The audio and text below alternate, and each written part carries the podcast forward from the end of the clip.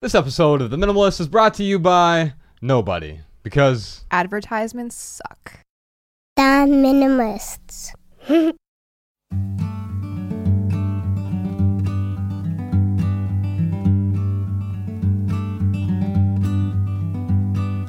Every little thing you think that you need. Every little thing you think that you need.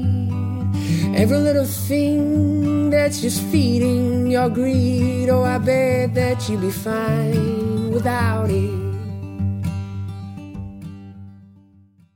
Hello, everybody. Welcome to the Minimalist Podcast, where we discuss what it means to live a meaningful life with less. My name is Joshua Fields Millburn. And I'm Ryan Nicodemus, and together we are the Minimalists. We're here with the, the second and a half minimalist here. Yes. Jess Ness Williams is in the house. Jessica Lynn Williams. Jess. Thanks for being here. Thanks for having me. This is weird. Thanks for being had.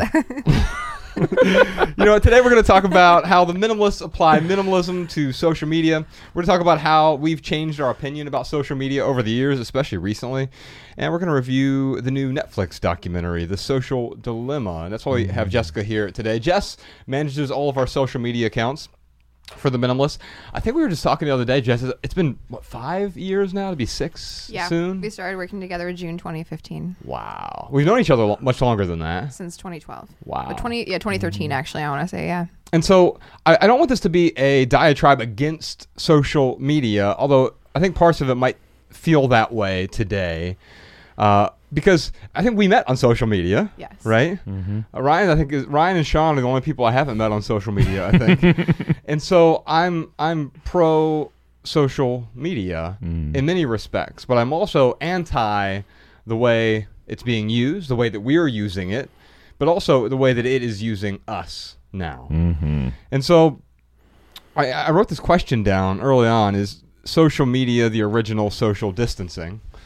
We've sort of been talking about this, um, this concept of, of distancing each other, but I feel like in a way, social media has connected us. It connected us, but it also puts us at an arm's length from everyone at some point. You know, uh, Facebook friends are a good example of this. Your average person has what 500, 600 Facebook friends.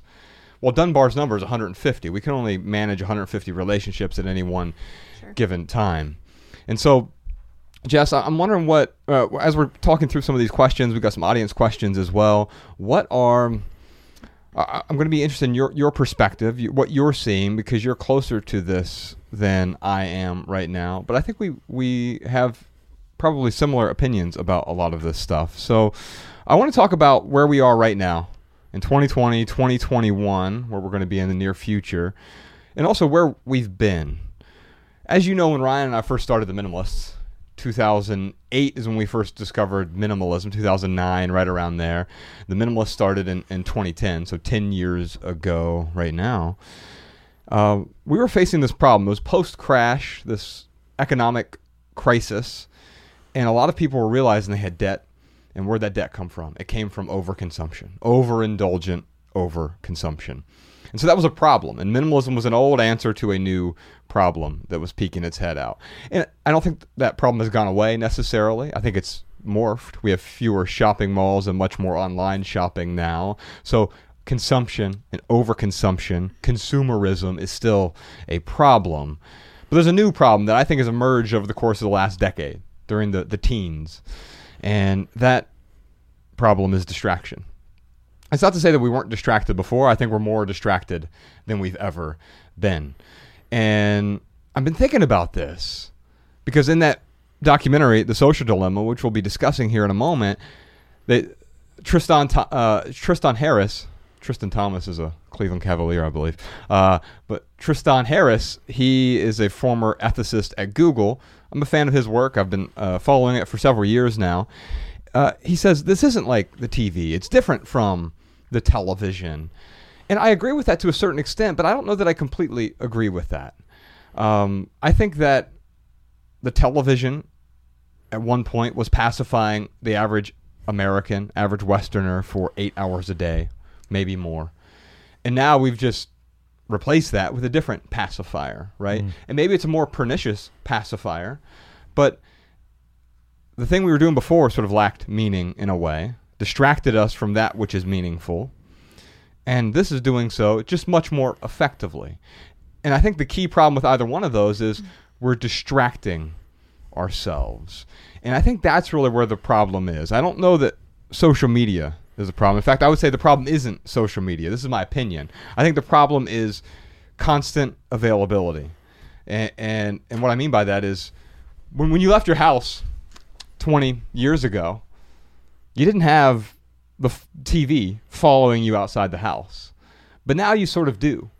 Whether it's the notifications or just the constant sort of panic that you feel if you're untethered from that smartphone. There's someone at Google who called it the 79th organ. Mm-hmm. And it very much feels like it's hard to become untethered to it. Yeah. Yeah, it is. Actually, uh, you were reminding me the other day it was Saturday, and us- usually I try and stay away. This week I made uh, an exception because I was driving about for the week to come up here, so some of my work had shifted to be later in the week. But still, in the morning, I was like, you know what I'm gonna do? I'm gonna take a walk in Griffith Park. I'm gonna take my dog. Haven't done that in years. Used to live out here, so I really wanted to relive that. And I so I got into the parking garage. I didn't have my phone, and I'm like, well, I know LA pretty well, like the back of my hand, because I drove around, so I know I can get to Griffith Park. And I got lost in Griffith Park, and I was like, I was running late. Mariah and I were supposed to do yoga, and I was so I was so upset that like that I wasn't I wasn't on time for that. And it- it's one of those things where I, I saw, of course, like there's there's this utility to this tool, mm-hmm. and of course there's value in it, but at the same time. God forbid if like I ran into a mountain mm-hmm. lion or a person that didn't have the best intentions, like these tools serve mm. us and mm-hmm. they do distract us at the same time. And I think what we really need to find is can we get a net positive? So like am I actually getting something that's going to benefit my life out of this at the end of the day? Yeah. Ryan. yeah. Thank you. That's my famous saying at the end of the day. Um, so uh, I got two thoughts going on. One, I wanted to talk about the TV versus social media. I think this is really important to talk about. But I think first, let's talk about uh, the tool. That's Yes. something that really stood out with me in the social dilemma. I think it was Tristan who said, "We look at this thing like it's a tool, but a tool sits around Right. and it waits patiently for you to use it." Yeah. Where social media is constantly demanding something from you. Yeah. So it's it, not that it still can't be used as a tool, Bingo. but I think that sometimes we, I don't know, we make an excuse. Oh well, it's just a tool that we use. Yeah. But the, the but the question is, is are we using it or is it using us? Yeah, I think we're you. Uh, here, here's what I've. I'm speaking to myself here when I say you. I want you to be clear about that. If you have social media on your phone, you're being played. It's that simple. Oh yeah, mm-hmm. And, and so I know we're going to talk about some strategies and, and some nuances, but there are two things that I want you to get out of this episode if you stop it right after this. Number one, take all social media off your phone if you can. And, and if you can't, take all personal social media off your phone. I'll make mm-hmm. that distinction. There are business reasons. We can get in that probably during the Maximal episode. We'll talk about whether or not social media is actually beneficial for business and how it might be, mm. how it might not be as well. So that's the first thing. And the second thing is what our friend Cal Newport calls the foyer rule. So, uh, or the foyer if you live in a, a nice palatial estate. Uh, I don't have either. I have a very tiny hallway when you walk into my apartment. I have a junk drawer though. As soon as you walk in, it's in my kitchen, which is attached to that hallway there, and that's where I keep my phone. Now, it's not that I, I never use my phone when I'm at home. I certainly do, but when I do want to use it, I go and grab the phone out of the junk drawer. there's a little friction. Yeah, mm-hmm. creating that friction. And even then, I don't have social media apps on my phone. I also don't have email on my phone. Mm-hmm. That that's a choice. And then it, what, what what's happening? I'm turning it back into the tool that it was intended to be. Yeah, You know, Steve Jobs was in the social dilemma very briefly, yeah, and he certainly didn't intend for this to be what it is today a distraction mas- machine that is with you in perpetuity. He was trying to merge a Palm Pilot with a iPod with a flip phone, basically. Uh, so that you had all of this and you had a little mini computer in your, your pocket. The, a- the, the, uh, the intention was never to curate your attention, to cultivate your attention as many hours as possible in order to sell you advertisements. yeah. Let's- He, he likened it to like a bicycle for your mind or something. Yeah, Right. it kind of reminds me. It makes me think about like when we're talking about this being a tool, and we think about what actually is coming from this experience of using this tool. I feel like it reminds me of like having an Amazon Echo that tells you you're not good enough. You know, like that. it's like a tool that like kind of assaults you. It, Like in the middle of the day, like it kind of has an impact on your mind that you wouldn't necessarily expect. Versus like a hammer, like. If you don't touch it, nothing really happens. Like it just sits on a table. But like mm-hmm. social media is like a hammer that comes up and hits you in the face. Yeah. like if you if you respond to it in the way that it's designed for you to respond to it Well, let's talk about that Yeah. tool because I think that a smartphone can be a tool and it can also be a, a bludgeon in a way where it becomes this it becomes a hammer that grows legs and chases you around the place right and you're like it, and so I think that the TV was never much of a tool, right? Mm-hmm. And and so we recognized it. It- we, there's even euphemisms for the boob tube or whatever, right? Like mm-hmm. it's we we recognized that like that's where I'm going to go veg out. We even use this terminology, like I'm a vegetable Yeah. standing in front of this. Like I, I'm I'm not an animate life But now form. we now we veg out at a red light. Exactly. Now we veg out in a waiting room. Yeah. Right. There, we, we've removed these interstitial zones, Mm-hmm. the waiting rooms, the red lights, these these the walks that we would take without the earbuds in or whatever, where we would have time. We'd make time for boredom. We'd make time for ourselves. Uh, we, we'd make time to be alone with our thoughts. To sort of, uh, you remember with uh, old PCs, you would defrag them. Do you remember this? Yes. Yeah, and so like you have to run like a defragging sequence Oh. on a computer in order to like keep it uh, running smoothly. Right. And I feel like w- that's where those interstitial zones.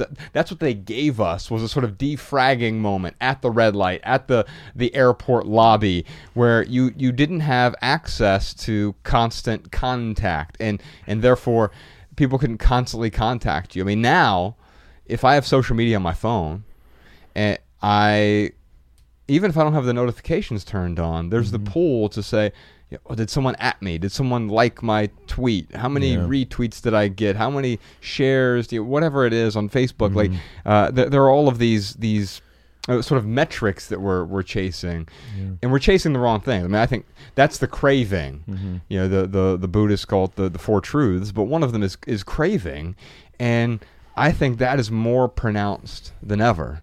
Jess, talk to me about the social dilemma. When you watch this film, what were your what were your initial thoughts? I mean, it, for me, uh, the first thing I thought was like, well, yeah, I kind of know a lot of this stuff, but I also th- thought they did it. Um, I thought the the documentary itself was really well done. And I've got some criticisms about the documentary I'm going to share on, on the Maximal episode, at least three big criticisms. But overall, I thought it was way better done than I anticipated. I thought it was amazing. I loved it. I felt like uh, I was telling Ryan, like these are these are like kindred spirits. Like these people, they seem like, in a lot of ways, are people because they're seeing the result of of the thing that they've created. And what I really like about it too is these are the creators of it, and they're not so attached to it that they can't look at it with a critical eye and say that um, something that they have contributed to has actually created a negative environment um, in our society. And I think it takes a lot of like introspection to see that your life's work has done something so um, damaging. But at the same time, I also think um, that we have a lot of good potential to bring some good into the world. And I think that it was really beautiful that it ended on a hopeful note. Yeah. Yeah, I can't believe how emotional that movie made me. It made me cry. wow, wow. I felt the exact opposite. For, in fact, if I had a fourth criticism, it would be it, it would be that like it actually missed the emotion for me. Like, uh, Interesting. I, I'll give you an example, and I know this is a self-serving example. But if you look at our our, our first uh, uh, documentary, minimalism, like to me, it emoted a sort of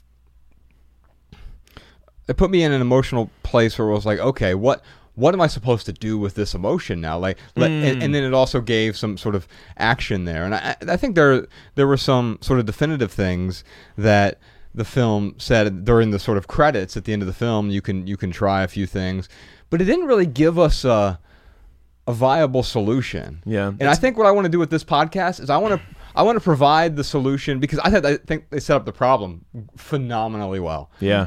Uh, and I thought the the reenactments they did a great job with those. I thought those could have been really cheesy, but they did a they did a phenomenal job. job. with that. Yeah. Um, and and also the you know the experts, including Tristan. I mean, they are they know what they're talking about. In fact, Jess, you mentioned like it is sort of a noble thing and really a difficult thing to say, "Hey, look, my life's work was misguided." Right? Ryan and I realized that around age thirty, where we had climbed the corporate ladder and realized the ladder was leaned against the wrong building. And I think a lot of these guys in the film, and a few gals, but it was almost exclusively men, um, who had developed these these products uh, to garner our attention. They realized at some point in their life, like, oh, this is not what we intended. Mm-hmm. And it wasn't like there was some evil cabal that got together and said, "How can we drain everyone's attention?" Mm-hmm. No, no, it was the opposite. The road to hell is paved with good intentions, and mm-hmm. the guy who invents the like button all of a sudden didn't realize the implications of having that in front of two and a half billion people. What was crazy to me is like they didn't they never blamed any one person. Like it was and, and they asked that question, you know, whose fault is this? What's going on? And the problem is that there's so many facets of it that create the problem. Um Can we talk about that problem? yeah, yeah. Uh, uh, wh- wh- so The I like that at the beginning. Remember, they said, "What is the problem?" And and at first they kind of had trouble explaining That it. so good. I loved that. I loved the hesitancy in it because it really shows like they're thick in it and they can't even answer that question definitively. Yeah. which is sad to me. I, that that I, I think that it is a rather complex problem. Let me simplify it. I think I think there are three things. I love to walk through them. Uh, and there's more than three things, but there are at least three things that I can identify as the problem right now. It- we already I talked about one in our new book, "Love People Use Things." I call it weapons of mass distraction. Right? It, that's really what it is. The TV distracted us when we were at home, but now it's the constant distraction. We've already talked about that. What? But what does it distract us from? Because if we're getting joy and meaning and purpose from these things, then it wouldn't really be a distraction, right? Right. It's actually distracting us from living meaningfully. Mm-hmm. And so if we're not living a meaningful life, but we're we're doing this thing that sort of apes the form of connection, so it makes us almost feel like we're doing something meaningful in the moment. That's a problem. Mm-hmm. Second problem is we talked about it briefly, but it prevents us from engaging with and appreciating our boredom Yeah. uh, because boredom actually isn't a thing. I, I don't think. I, I think it's a reaction to overstimulus. Yes. and, and so And when you're overstimulated, boredom is like the it's it's the most uncomfortable feeling. Well, also, we're both Enneagram sevens, so I think that we probably experience that a little differently. Right, probably. Sorry, but anyways. No, no, but I, I mean, yeah, no, you're, you're absolutely right. We do experience that differently. well, I, I think that um, Rob Bell in his book uh, How to Be Here, he talks about um, if you're bored, you're boring, right? Mm-hmm. Mm-hmm. Mm-hmm. Um, and I think that I think that for me, what that really means, like, 'cause we shouldn't. You can look at a monk who's been in a room for twelve hours, and he or she is not bored. Right. Uh, they've formed a détente with. In fact, some of them can be elated, joyous, content at least, right? Yeah. Beyond pleasurable, beyond happy. I mean, that's your dream. I mean, I, it, the weird thing is, it's not. And, and in fact, I think that's. I, I I wish it was. I, I- that's actually the problem. I wish it was my dream in a way. But right now, I think a lot of our dreams are misguided. Remember Shia LaBeouf? Don't let your dreams be dreams. um, he's doing like this fake motivational speech for a role. But uh, yeah, uh, I, I think that right now it, we uh, the dream the the dream for me and Ryan I believe is not to remove ourselves from the contemporary world like a, a monk or an ascetic would. There's a lot of value in that. But what we're trying to do is show that we can live more deliberately in that modern world right? The third problem that I, I identified so we got weapons of mass distraction. We, we've got uh, not appreciating boredom and the third is I think this is the biggest problem. The advertising model. And they did a good job of highlighting the advertising model. I thought one thing was missing though. Um, the the advertising model is there to make you do one thing. It's not just to garner your attention. It's I mean, that that's the, the the garnering your attention is so they can feed you ads. The point of the ads is to get you to buy stuff you don't need. Right. with money you don't have. Yeah. And maybe that's the implicit message of that, but I think it sure. gets lost in all of the other the bits of, of social media distraction. Mm-hmm. Ultimately the point of ads and thus the point of social media, because it's ad driven, Yeah. is to get you to buy things you don't need. So so how do they do that? They make you, as Jess uh, alluded to earlier, ma- they make you feel inadequate in a way. Yeah. Yeah. Sorry, keep on going. Well, No, I, I would love to talk about the TV versus the, the smartphone. But w- what I'll say about the ads, that could be its own documentary. Mm-hmm. that could have been its whole other thing. Um, the, uh, the the emotional response that that it, it gave me, by the way, because what you what you related to was there was no emotion, there was no solution to the problem, which I get that. For me, it made me sad for well, a the, the fictional family that was there, but the fact that they represent a real family and it represents to me what a lot of people are going through right now with with these distractions and how it doesn't seem like it's a big deal but it actually is a it is a big deal. But let's talk about just real quick the tv versus a smartphone. So um you said you did not agree with the point or you, you weren't sure if you agreed with what point? Well, what I brought up was that the main way that it is different from the TV Mm-hmm. is I never really saw the TV as a tool, oh right and uh yeah and I do see the potential for a tool. uh, Don't get me wrong. I see there, there are some. There is some potential uh, as a TV being a tool. Yeah. But really, I don't think in our lifetimes it's ever served as a as an actual tool. Yeah. It has served as a as a pacifier, Total as pacifier. a distraction. The phone itself is in many ways a tool, a GPS tool. It plays music. It uh, allows me to connect with people on the phone or via text message. Mm-hmm. And so, in many ways, it is a tool, but then it's also a distraction machine as well. yes One thing that's really interesting too, I feel like when you're looking at the phone, or even when I see people looking at the phone, I really try and not cast any judgment. Because what's really interesting about the phone is when you're looking at it, you could be looking at flight information, you could be looking at a calculator, you could be looking at your stocks, you could be looking at banking. And I'm not saying that it's not pernicious and not invading our lives, but I try and really look at it objectively and see that this item that I'm holding in my hand is not mm-hmm. really serving just one purpose. Right. So because of that, we kind of see everybody in this zombified state. But it's interesting because from our own perspective, we're doing something of value. So I think mm-hmm. the importance is, is for us to recognize that we may think we're doing something of value, but we have to be mindful of the fact that despite the fact that like, you know, we have these algorithms, we can't outsmart them because I don't think that the algorithm is about being intelligent. Like I don't think that overcoming it is about being intelligent. Mm-hmm. I think it's th- like it's taking advantage of our humanity. So we just have to be aware that we're humans. Yeah, yeah, I, I like that point. It's like if someone's, if I see someone texting, and I might be like, oh, they're there on their phone. They might be writing a poem. I Mm-hmm. mean, it's yeah, yeah, yeah I, I like that. Giving the people, giving people the benefit of the doubt. And even then, it's contextual, right? Because like, if you started writing a poem right now as we're having this conversation, Right. Right. It, it would it would be a distraction. But isn't it interesting if I was doing this over here with a pen and paper Uh-huh. versus having my phone out? It Yeah. elicits two. I keep doing the same exact thing, but it elicits two completely different Yeah. responses. Although I think that's generational. I, I think that's beginning to change. We're, Oh, we're yeah. seeing a lot of I Gen yeah, I Z kids. Uh, I guess Ella, my daughter, is on, on the, ver- the the tail end of Gen Z. Mm-hmm. Right? Anyone born 1996 or after, Mm-hmm. and I think they're probably going to start seeing it a little bit differently with respect. Now, I'm not saying that's a good thing. right. Um, it's just that they're looking at it a little bit differently. Yeah. There was a point in the documentary, um, going back to the TV thing, there's a point in the documentary where I think it was Tristan who was talking about the level up, the leveling up, the level that this does. And someone was debating with him. And he said, well, that's what they said about TV when it first came out. Mm-hmm. You know, that's what they said about X, Y, and Z. And this is just another this is just another version of that. Yeah.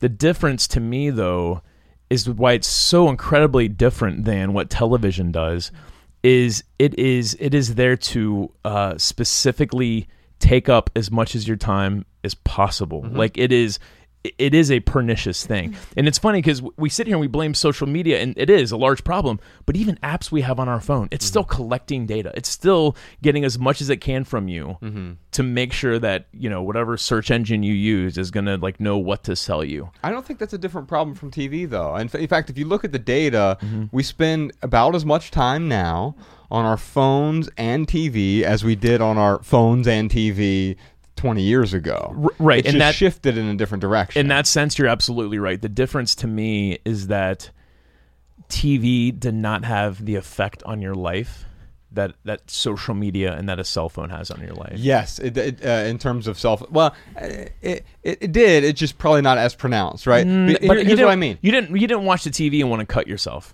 You didn't watch the TV and be like, "Oh man, like look at that person's life. Um, I'm gonna kill myself." The TV didn't bully you. Yeah, no, I, I think it did to many. I think it gave us an unreasonable expectation, Yeah, we- especially through advertisements. Yeah, I mean, we can say. I mean, I'm I'm I'm happy to agree to disagree, but I mean, we can say it's similar in that aspect. Well, I don't think we disagree, though. Oh, okay. I, I, I, well, and maybe we do, but like you would agree that advertising in the '80s still tried to create a, a false need. Yeah, I, I think what I'm trying to say, and maybe we can agree on this point. Um, we can say that social or just cell phones in general, everything that comes with it, smartphones, they are similar to televisions, but like TV is not similar to a smartphone, if that makes any sense, because it does so much more than what than what a TV did. For sure. Yeah.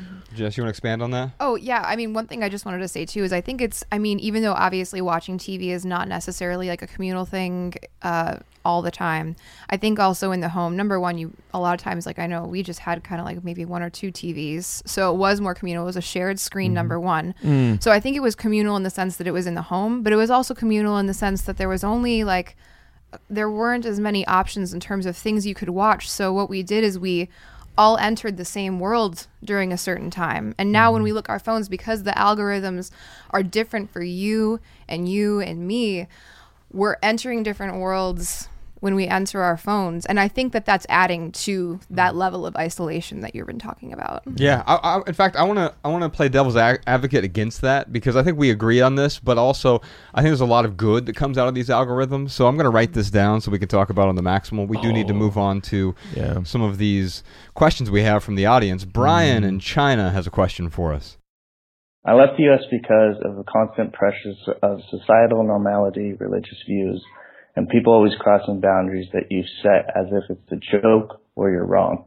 My question is, how do you deal with the constant judging or breaking of boundaries you set without being almost too aggressive? So, Jess, I think this was a, necessary question here because Brian sort of opted out of I don't know Western culture, I, I I suppose. He and his wife. Um, I know you don't hear the entire voicemail, but he and his wife are living in China, sort of digital nomads. I'm, I'll be honest, I don't really know what that means. So maybe you can enlighten the uh, the uh, listenership on what a digital nomad is. I've heard the term a million times, and I sort of smile and nod like I know what uh, they're talking about. But he, he the problem he had, it sounds to me, he didn't use this word, but tribalism, the the the the binary, the you're on team red or team blue, team R, team D, and and there are a hundred different examples of this team conspiracy or team, uh, I don't know, uh, round earther or whatever. Like yeah, all of these these these teams, and he wanted to opt out of that. But I also think that's sort of part of our, our human nature. So. Can we talk a bit about boundaries and, and boundaries that maybe you set up during uh, with social media, and uh, what what what would you tell Brian? Well, I think um, I think one thing that I would tell Brian is, I mean, when we're thinking about social media becoming a distraction, I think that what we're also not thinking about is the overarching like value of our life. Because when we talk about minimalism, we're always looking for the why. And I feel like when you're deriving a lot of value from your life, those distractions become less enticing because you realize what you're it's pulling you away from. Mm. So I feel like really placing emphasis on those things that you value so much and and focusing on what your mission is in life. I think that that's one of the first things that I would say that he needs to do. If I'm, you know, he may have already done that, but like that will give you the leverage as we talk about to move mm. forward effectively.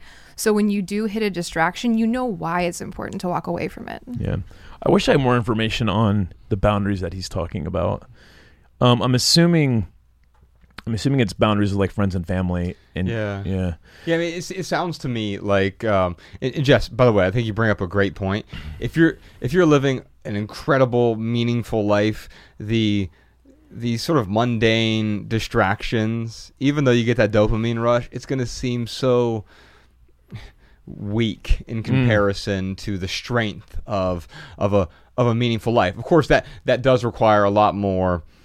um, celebration than celebration is often what I'll say. Like we have to we have to we have to build up the strength of a uh, of a, a well lived life and constantly pacifying ourselves or distracting ourselves with the device is not uh, is not a way to do that. In fact, that's how we atrophy. I think in many ways. Ryan, talk about the boundaries, though, yeah, that he, he's talking about. You know, sometimes it might feel harsh, and guess what? It probably does, Brian. You picked up and moved to China. Uh, that's to some people that's going to feel harsh as Yeah, well. Uh, a few things that I would say, and, and, and Jess knows I'm going to give this answer, but you don't have to explain yourself to anyone. Uh, and and as soon as you start to feel like you you're compelled to explain yourself, remember you can step back and say, I'm, "This isn't a requirement."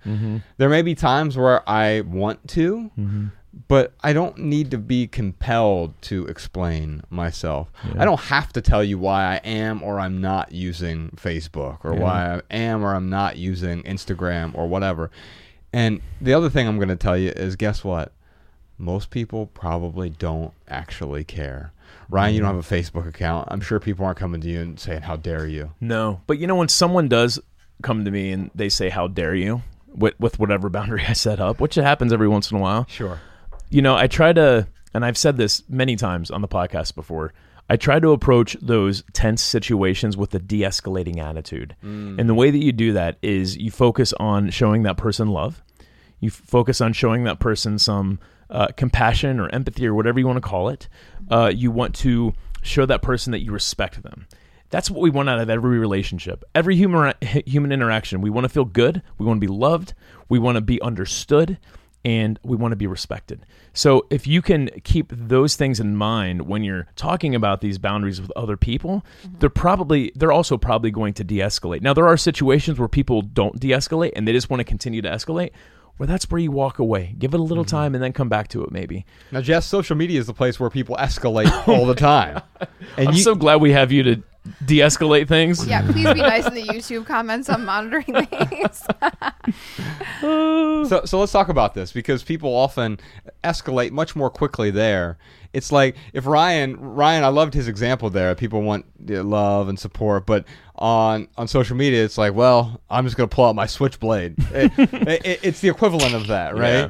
And and so, I mean, I guess why do we do that? What, what are your thoughts? Because you see it so much. I think it's um, a precarious situation because everyone's at the table. Mm. Every there's somebody at Mum like in Mumbai from the table. There like is a woman who like you know picks rice in China. There's like somebody in mm. Russia at the table, and we have to be thoughtful of everybody's feelings that we don't even know what their backgrounds are. Mm. That's so hard. Like if if somebody was in the room and I know they had a situation that I should be sensitive about, I would be aware of it. But since everybody's in the room, we have to be thoughtful of that. But really, what I think what it comes down to is we are a product of our experiences, and the mm. more experiences we have, the more broad of people that we become. And I think you, when you become a, an open-minded person and you realize that everyone's coming to you with their resources and their tools and their experiences, mm-hmm. you realize there's a reason that they are the way they are, and mm-hmm. there may they may have something in their past that you don't know about Yeah. that like if you mm-hmm. had that same experience you would feel the same way. Mm. So i think we really have to recognize that like things are the way they are for a reason and you might not know that reason. And if you did you might even change your mind. Well, that's what's great about feedback. Or I think in the documentary they they say criticism specifically. Um, Yeah, but now Jaron, Jaron Lanier. He's, Yeah. I mean, he, he wrote a great book about what ten reasons you should, Yeah. you should quit social media. and we could differentiate it b- between criticism and feedback but sometimes feedback feedback can have some criticism in it Yeah. that that isn't so sharp it's not with a blade but long story short is when we get those experiences when people point things out it actually helps us present a better argument Yeah. Yeah. And what I love what Jessica's saying here because it sounds to me like what you're describing is compassion. Mm-hmm. And, and having compassion, even for those who are, Mm. we call them seagulls, right? Because uh, there's, and Sean put a link to that essay about seagulls, but uh, we'll put it in the show notes. But uh, seagulls fly over whatever you've done. They crap on it. They fly away. Mm-hmm. That's what a that's what a seagull does. And we can even have compassion for them. Now we'll still block you, uh, but in fact, I think blocking someone is often the most compassionate thing you can do because you're not allowing them, them to continue their suffering in your home, right, or in in your your place of communication. I in love your that. community. It's like someone came into your house and they're being belligerent. They're and you're self harming. yes, and you are basically saying, um, you're not you need to leave the house. Yes. You're not welcome in my home. It reminds me, I think Louis C.K. was on Fallon, maybe, and he was talking about uh, the way that people experience social media and the difference between, between that and real life interactions. And if I say something mean to you, and I look at your face and I see your micro expressions, and I realize that I was just a jerk, like then that changes things. And I think that because of the fact that we don't have that in person, like visceral response to these negative interactions, the mm-hmm. block is the closest thing that we have to it. Mm-hmm. Because when you go to that page, you have this visceral reaction of like the electronic version of a frown saying, like, you made me feel bad, and now you're not allowed to talk to me anymore. And th- I think it's a beautiful boundary to draw. I love it. One time. One time I was gonna block somebody and I sent Josh Blocks a picture of Blocks. I'm like, we're gonna have a block party today. I think we may have posted the uh, organizing is well planned hoarding essay that day. oh yeah. Yeah, some people get That very gets- mad by what I always look at as some very sort of innocuous words, and then uh, what I find people get yeah people get really angry about these exceptions Mm-hmm. and and they and they think that there aren't we're not allowing exceptions for anything and Yeah. it's and it's like well there's always an no matter what philosophy you look at like there's going to be an exception to the rules that Mm-hmm. that are laid out I also, I'm sorry. I just want to mention that I also don't block everybody that's a jerk because sometimes No, I, I think it's I think it's valuable to make sure that there's a conversation to be had because if somebody else notices that they're a jerk and they're like, "Hey, I'm going to point out to you that you were a jerk," Right. like so, I think that it's important to you know leave those conversations be because it, it creates a dialogue and and that Yeah. person needs that dialogue. yeah, Yes, Yeah. absolutely. Uh, you know what? You just gave me an idea. I would love to take like the most visceral conversation that we can find on the internet, and then the skit is everyone in the same room talking to each other, yeah. Whoa. Re- like reading yeah. reading the comments back and forth Yeah, like to this. each other, like that. Because you would never do that if you were in the same room with someone. Well, I would. It would even be even better if you hire like well-known actors to act it out. Oh yeah, and they're, they're acting out these comments to each other, typos and all. oh, it'd be so good. Yeah, so this would be really good. patent pending. Brian, I'm going to send you a copy of the Minimalist Rulebook. You're asking about boundaries. Well, one way to define a boundary is to call them rules, right? Ryan and I came up with 16 rules for living with less. It's a free ebook. You can get it at theminimalists.com slash resources. There's also an audiobook version of that available now as well. Ryan and I recorded it. We even did a mini podcast associated with each of the 16 rules. So you can check out the free ebook version or the audiobook version, the theminimalists.com slash rulebook for the audiobook version. And you can download the free ebook there as well. I'm going to skip Anna's question. Actually, mm-hmm. we'll move it over to the maximal episode because I thought it was a good question. We're just running out of time here. So, Ryan, tell me what time it is. You know what time it is? It is time for our lightning round. Where we yes, thank you, Jess. where we answer your questions from your texts. You can text your questions and comments to 937-202-4654. Yes, indeed. Those texts go to both of our phones. We personally reply to as many as we can, but we don't respond to everyone. We do respond to some on this podcast, though. During the lightning round, this is where Ryan and I, and now Jess, we, uh, we all do our best to answer every question with a short, shareable, less than 140 character response. We put the text to these minimal maxims in the show notes so you can copy and share our pithy answers on social media if you like. And now, thanks to Jessica, you can find all of our minimal maxims in one place minimalmaxims.com. Megan has a Oh. question for us. All right, Megan wants to know how do you balance staying informed with spending time in the moment? Is there a secret algorithm to seeing only the highlights and the funny stuff? So, so Jess, uh, I did try to separate this a little bit earlier, but like you have personal accounts as well. You're at Jess Breathes on on all the relevant social media platforms, MySpace and Tumblr, wherever else she is. Yeah. Yik yak. Um, so let's talk about balance, right? Because you do have social media accounts on your phone out of necessity here, um, but how do you find balance? Screenless Saturdays. Yeah. Um, I, I- I find balance because what what I'm looking for with Screenless Saturdays, what is it? It's the it is the space between stimuli and response, hmm. and I have a full 24 hours every single week to um, have a deeper relationship with that space hmm.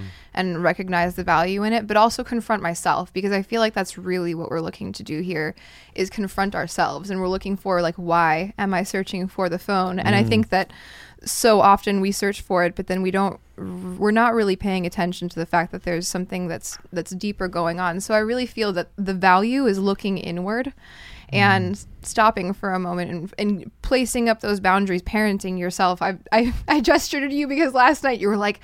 I gotta. I'm. I'm getting riled up. I gotta go to bed. I'm like. I gotta wind down. Oh, yeah, and that's right. The value of parenting yourself and and looking at yourself because really, like, you know, children. When I see a child crying in the store, I can like relate. I'm like, I kind of look at them and I'm like, yeah, you know what? I kind of feel that way sometimes.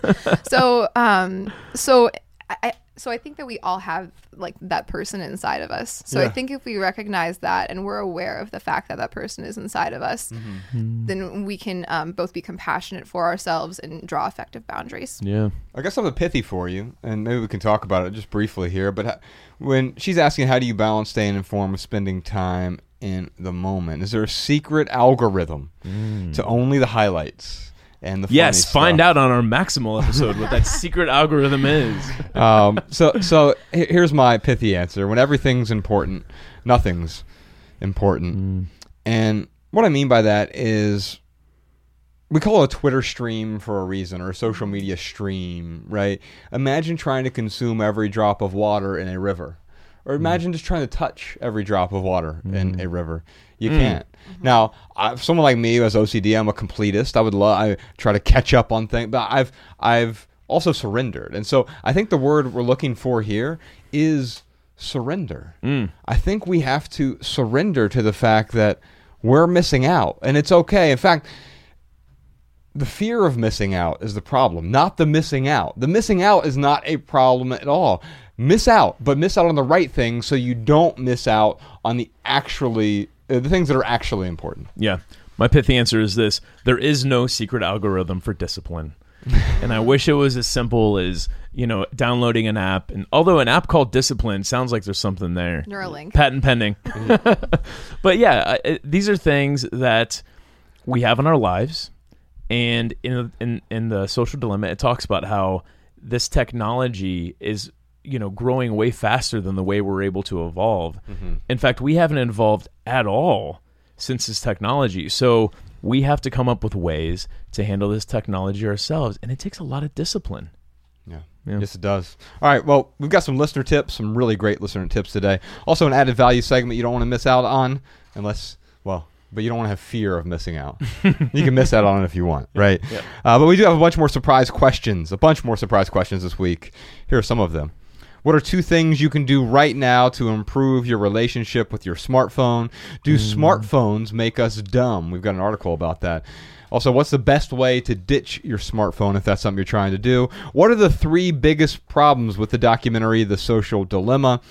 How do you build a screen time budget? And what's the best digital declutter experiment? What are the consequences of Ryan unfollowing everyone on social media? Ooh, I can't wait to answer that one.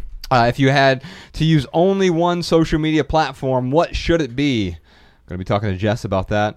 Also, is social media essential to run a business? Mm, that's a good one too. Plus a million more questions for Jessica and the Minimalist. And if you want to hear all that, subscribe to our Maximal episodes on the Minimalist Private Podcast. It's a completely separate podcast, and it's the most honest way for the Minimalist to earn an income because we don't believe in ads. By the way, if you're not a private podcast subscriber, you're literally missing out on two thirds of what we create. So just be aware of that.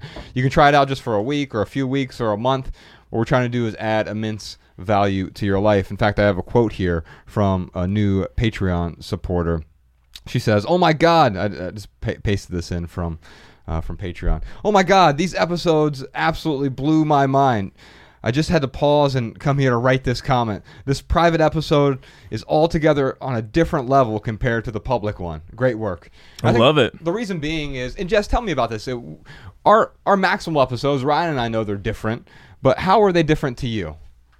I think they're different to me in the sense that you seem like you can be more free there. Mm-hmm. And I, I, I think obviously if you have somebody that's paying for your work, I think that if you look at it, that's really the issue with social media is there I, th- I think we're if, if if we were if we had um, advertisers mm-hmm.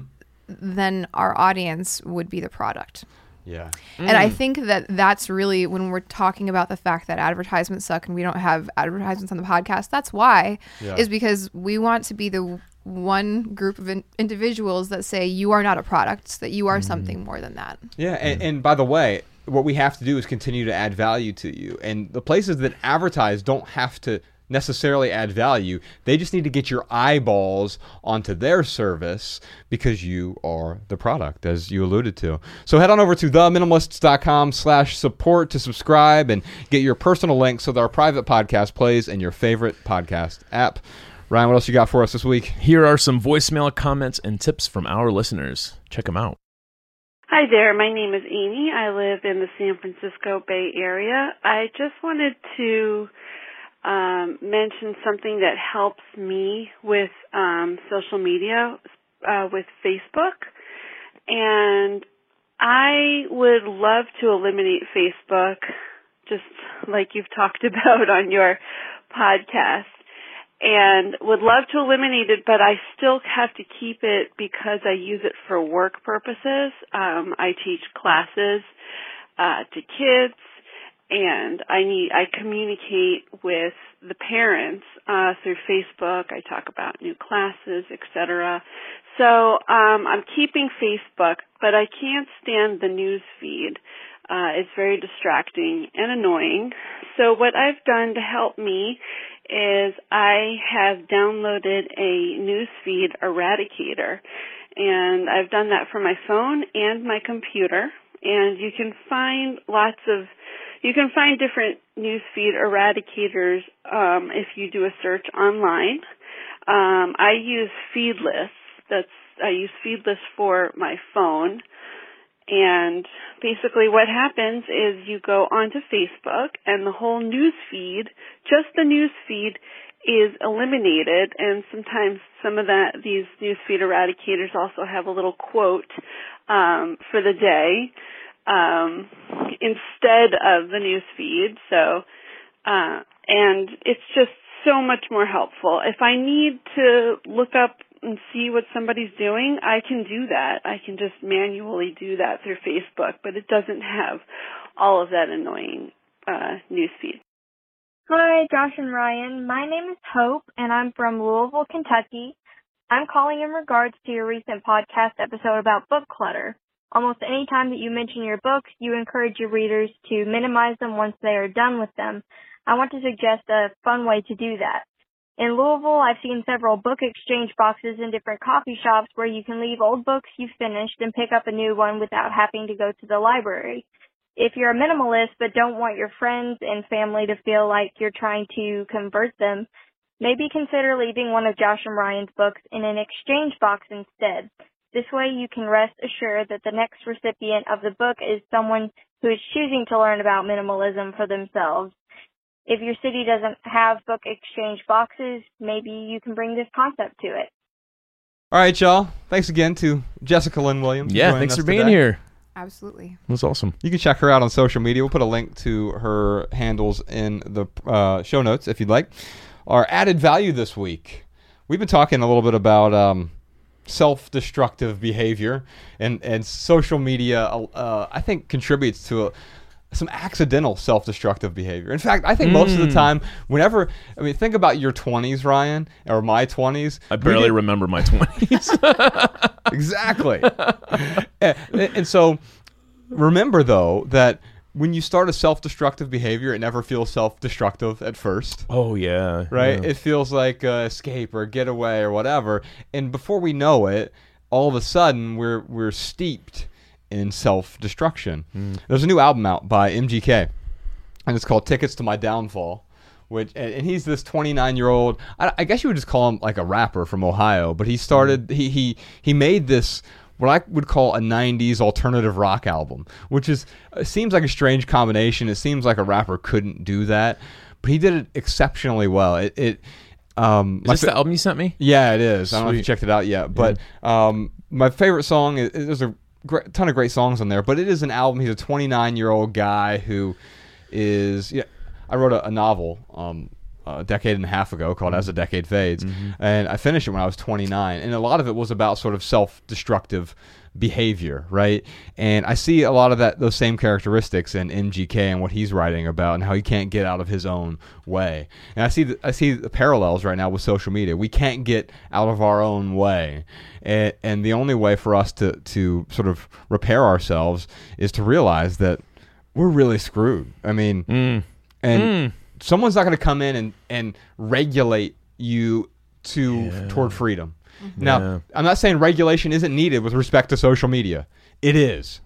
But you can't wait around for the regulation. Self regulation is what's important here. So if you realize you're screwed, then you also have to realize you have to save yourself. And and you we have this old term vote with your dollars, but now in this in this attention economy, it's vote with your attention Yeah.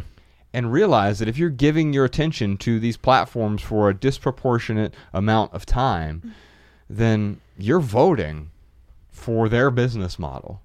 And so you don't have to completely opt out, but you have to walk away for extended periods of time. Otherwise, you're going to see some self destructive behavior. And so check out uh, the new MGK album. It's called Tickets to My Downfall. Real quick for right here, right now. Here's one thing that's going on in the life of the minimalists. Ryan had this idea over a year ago that whenever, whenever we have a guest in here, so Jess, when we're all finished with this, we can get you to do one of these as well. We have this new video series called Biggest Failure. And it's talking about each person comes on and says, you know, hi, I'm Joshua Fields Millburn, and this is my biggest failure. And then we sort of talk about the lesson that we learned from failing. And Ryan, you sort of had this idea because I, I think I wanted to change the narrative, even the sort of social media narrative in a way mm. of constant winning.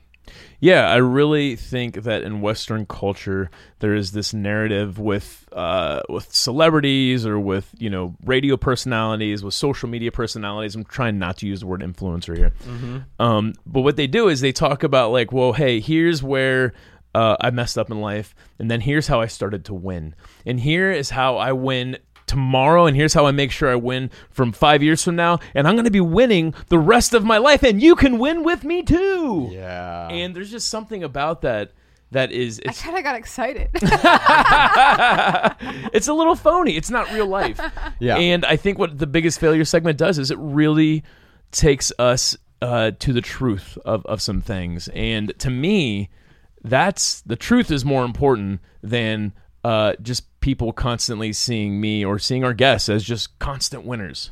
By the way, I think these these uh, it's a video series, and, by the way, it's only on our uh, Patreon page, theminimalists.com slash Patreon or patreon.com slash the minimalists. Either way, we'll get you there. Uh, every Saturday, we put these out. They show up in your email inbox, no cost to you if you are a uh, podcast supporter. But what I've noticed, Jess, is that um, this resonates with a lot of people because we all fail and we all have sort of bruises or scars, but I think our scars make up the most interesting parts of us. And so with this video series, it's 2 to 5 minutes each week and it's just this little nugget of like, oh, this person failed their way to success, but because that's how everyone mm-hmm. succeeds. By the way, we know this as a child, right? Whenever you see a kid first trying to walk, it's not like, well, I got up and fell, and so I guess I tried that once, and now I'm done. But as adults, it's like, well, I uh, just screwed that up. Let's hide that and make sure no one ever sees that screw up ever again. A kid falls, and they're like, get right back up. I'm going like like how how long do you give a kid to walk? When it's until they they can actually walk, right? I mean, it's not the it, you're not going to say, well, you've tried four or five times. Like, what are you doing, Ella? Like, you're just going to be relegated to crawling for the rest of your life. No, you're going to fail until you figure this out, and that's what we're trying to capture here with these. With, with this video series, it's called Biggest Failures. We'll put a link to it in the show notes. Put a link to the most recent one in there. But uh, every Saturday they come out, show up right in your inbox. If you are a podcast supporter, Patreon.com/slash The Minimalists. You can follow The Minimalist on Facebook, Twitter, and Instagram at The Minimalist. Come to one of our live podcast shows. Visit theminimalists.com slash tour to find a city near you. If you have a question, comment, or minimalism tip for our podcast, email a voice memo to podcast at theminimalists.com. You can comment on this episode at youtube.com slash The Minimalist. And if you want our show notes in your inbox, sign up for our email list over at the minimalists.com. We'll never send you spam or junk or advertisements or anything like that, but we will send you our simple Sunday emails whenever we send those, in addition to our podcast show notes every week. And if you leave here today with just one message, we hope it's this, Jessica. Love people and use things because the opposite never works. Love it. All right, y'all. See you later. See ya.